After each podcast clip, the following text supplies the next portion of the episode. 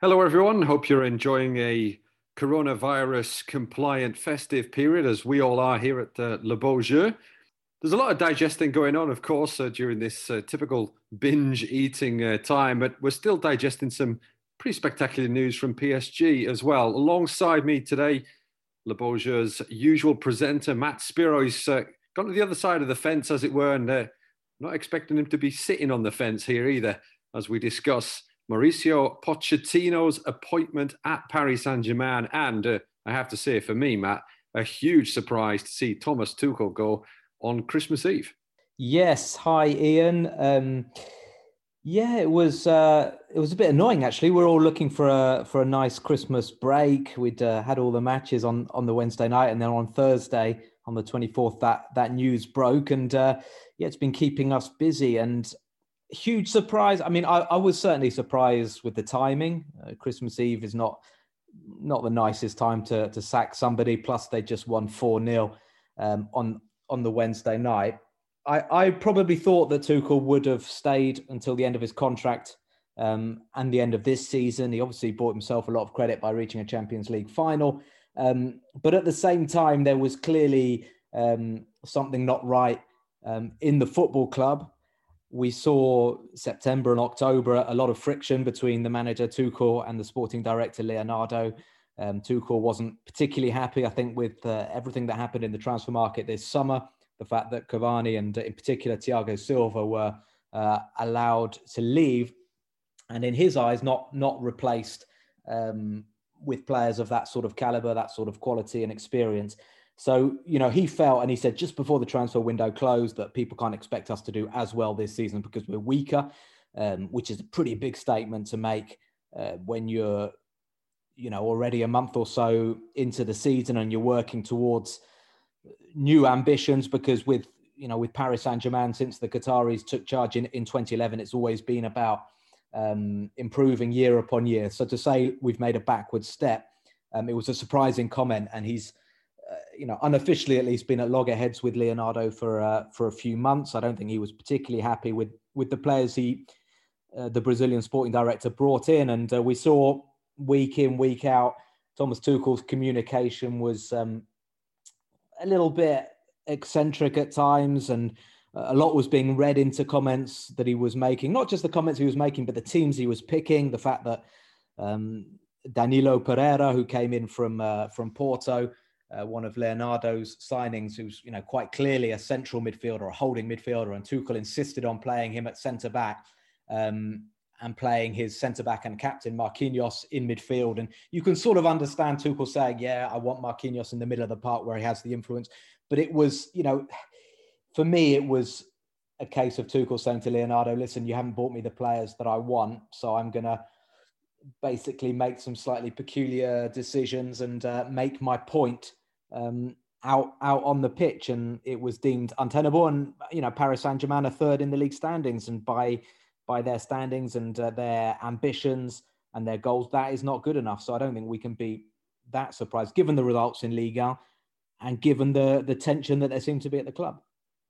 Absolutely tension, and uh, and the results maybe not quite up to par. But if you look back at Tuchel's two and a half years in charge, Okay, 127 competitive games, 95 wins, 19 defeats. His side scored three times as many goals and more as they conceded. Two league titles, Coupe de France, Coupe de la Ligue. And let's not forget, just what, four or five months ago, four months before he gets sacked, Paris Saint Germain are in their first ever Champions League final. I mean, it looks a bit harsh on paper. It looks a bit surprising, certainly in terms of the balance sheet when they've got to pay a reported seven to eight million euros for the final six months of his contract. But does Thomas Tuchel leave Paris Saint Germain in a better position than when he arrived two and a half years ago? Yeah, look, the stats are obviously hugely impressive. I think he's, you know, the the Paris Saint Germain manager who historically has has the best win ratio. But you've got to take it in the context, and the context is that you know he's joined the club seven years into the Qatari reign. Um, I'm not sure what the figures are, but certainly over 1.5 billion euros spent on talent. They've got a phenomenal squad.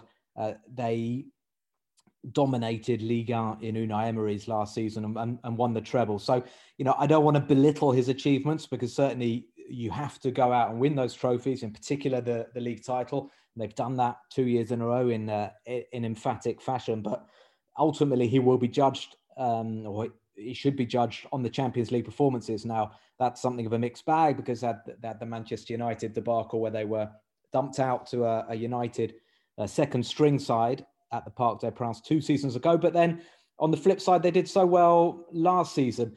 Um, how much of that is down to Thomas Tuchel? How much of it is down to the team um, bonding and uh, and Neymar coming good essentially when it mattered against uh, Borussia Dortmund um, in in that second leg and then in the final eight in, Lis- in Lisbon? Thomas Tuchel's got to got to get respect um, and credit for that for that Champions League performance. Um, you know, it was the best season in Paris Saint Germain's history, a, a, domestic treble and a Champions League final. And I think he leaves Paris Saint Germain with his reputation intact.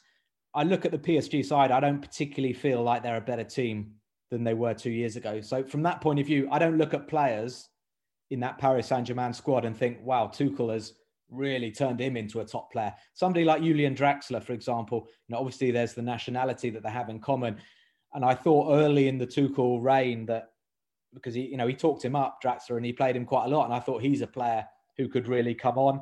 Um, there are other guys like Marco Verratti, who I think has arguably regressed in, in the last two years, admittedly more due to injury problems. And look, it's a difficult job, Paris Saint Germain, because you're taking charge of players who've been at the club. You know, a lot of them, whether it's Verratti, Marquinhos, Neymar, and Mbappe, they've been there for for a while already.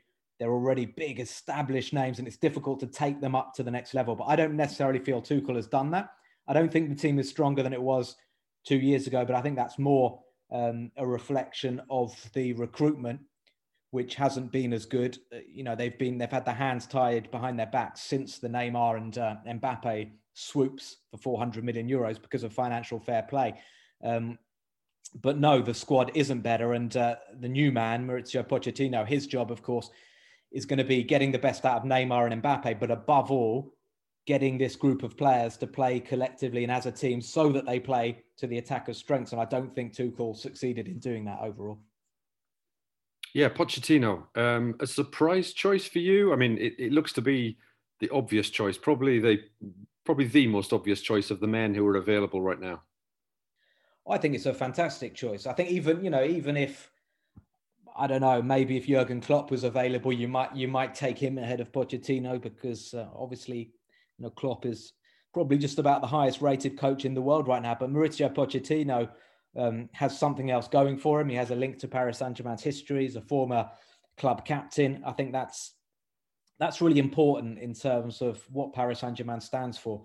They've had this sort of identity issue in in the Qatari era. A lot of new supporters perhaps coming in um, since they got money, since they signed Zlatan Ibrahimovic. Ibrahimovic would obviously say, "Oh, PSG." You know, he said a few times this club didn't really exist before before I arrived. But Ian, you and I know that Paris Saint Germain is a big football club in France, and in the 80s and 90s, they were they, they were a phenomenal team, particularly in the 90s. Um, and you know, even in the noughties when the club was struggling, um, they were a big football club, and they have been, along with Marseille, the the most sort of talked about football team, the club that makes the biggest headlines, the club that has the biggest fan base in France. So Pochettino knows that the fans will relate to him. And, you know, I do think that's really important. You add to that the fact that he is, I think, an exceptional coach, an exceptional man manager, and an exceptional man on the training ground as well. Somebody who has a history of improving the players that that he works with. I think it's a it's a really really exciting appointment for Paris Saint Germain basically you think he's going to be successful. And I mean, if you look at his track record, yes, he got Spurs to the to the Champions League final in, in 2019, but he's had over 500 matches in charge of Espanyol, Southampton, and Tottenham. Not a single trophy. That is something that he will have to rectify at Paris Saint Germain at uh, 100%, uh, surely. Yeah, he, he will. Of course, he will. He'll be expected to win the league already this season, and that's a, a tall order because Lyon and Lille are, are strong. Uh, Pochettino is arriving without, you know, a pre-season, without too much time to, to work with his players. So already that is a, you know, a, a, a big ask. But you know, it's like a lot of people say that similar things with Marcelo Bielsa. He hasn't won that much, but you've got to look at the jobs he's he's taken on, and you can't expect Espanyol and uh, and Southampton to be to be winning trophies. You'd look at Tottenham and think, you know, the, the one thing lacking from his Tottenham reign was a trophy, without question. But you know, you talk to uh, Tottenham supporters, uh, you talk to players who played under him at Spurs, and there's absolutely no question he did a phenomenal job. He's been the best manager, uh, certainly in Tottenham's modern history.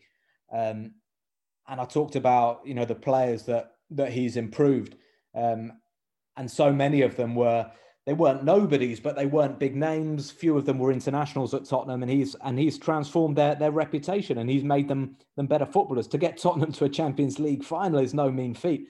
Um, so you know, I think you can't look at his record and and knock it. That said, yes, you know he's not an Ancelotti. He's not somebody who has overseen some of the biggest jobs in football. You know, moving to Paris Saint Germain is uh, is a step up. He's going to be managing um, certainly two of the biggest um, salaries and biggest talents in world football. And that is going to be, that is where, you know, that's where the big question mark is. Will he get Mbappe and Neymar to buy into his methods?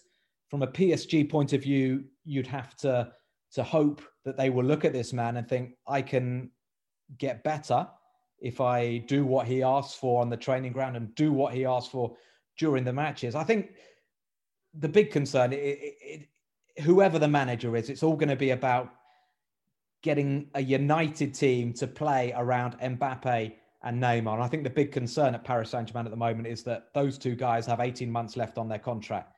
So, of course, PSG's biggest job, um, now they've got Pochettino in, is going to be getting those two to extend their deals. If they don't, then some big decisions are going to have to be made in the summer, and Pochettino will have to work you know, hopefully from from a Ligue 1 point of view and a PSG point of view with Mbappe and Neymar, but there are those question marks at the moment. Brilliant stuff, Matt. Thanks for taking the time to explain all of that for, for us. Um, exciting times at the Parc des Princes, and as you say, a, a few question marks, but we'll be keeping our eyes peeled on events in the French capital right through the season. And let's see how Poch does back at the Parc des Princes. Thanks a lot again, Matt, and um, thanks to our listeners as well. We'll be back with our regular pod at the uh, resumption of the league season in early January. Bye for now.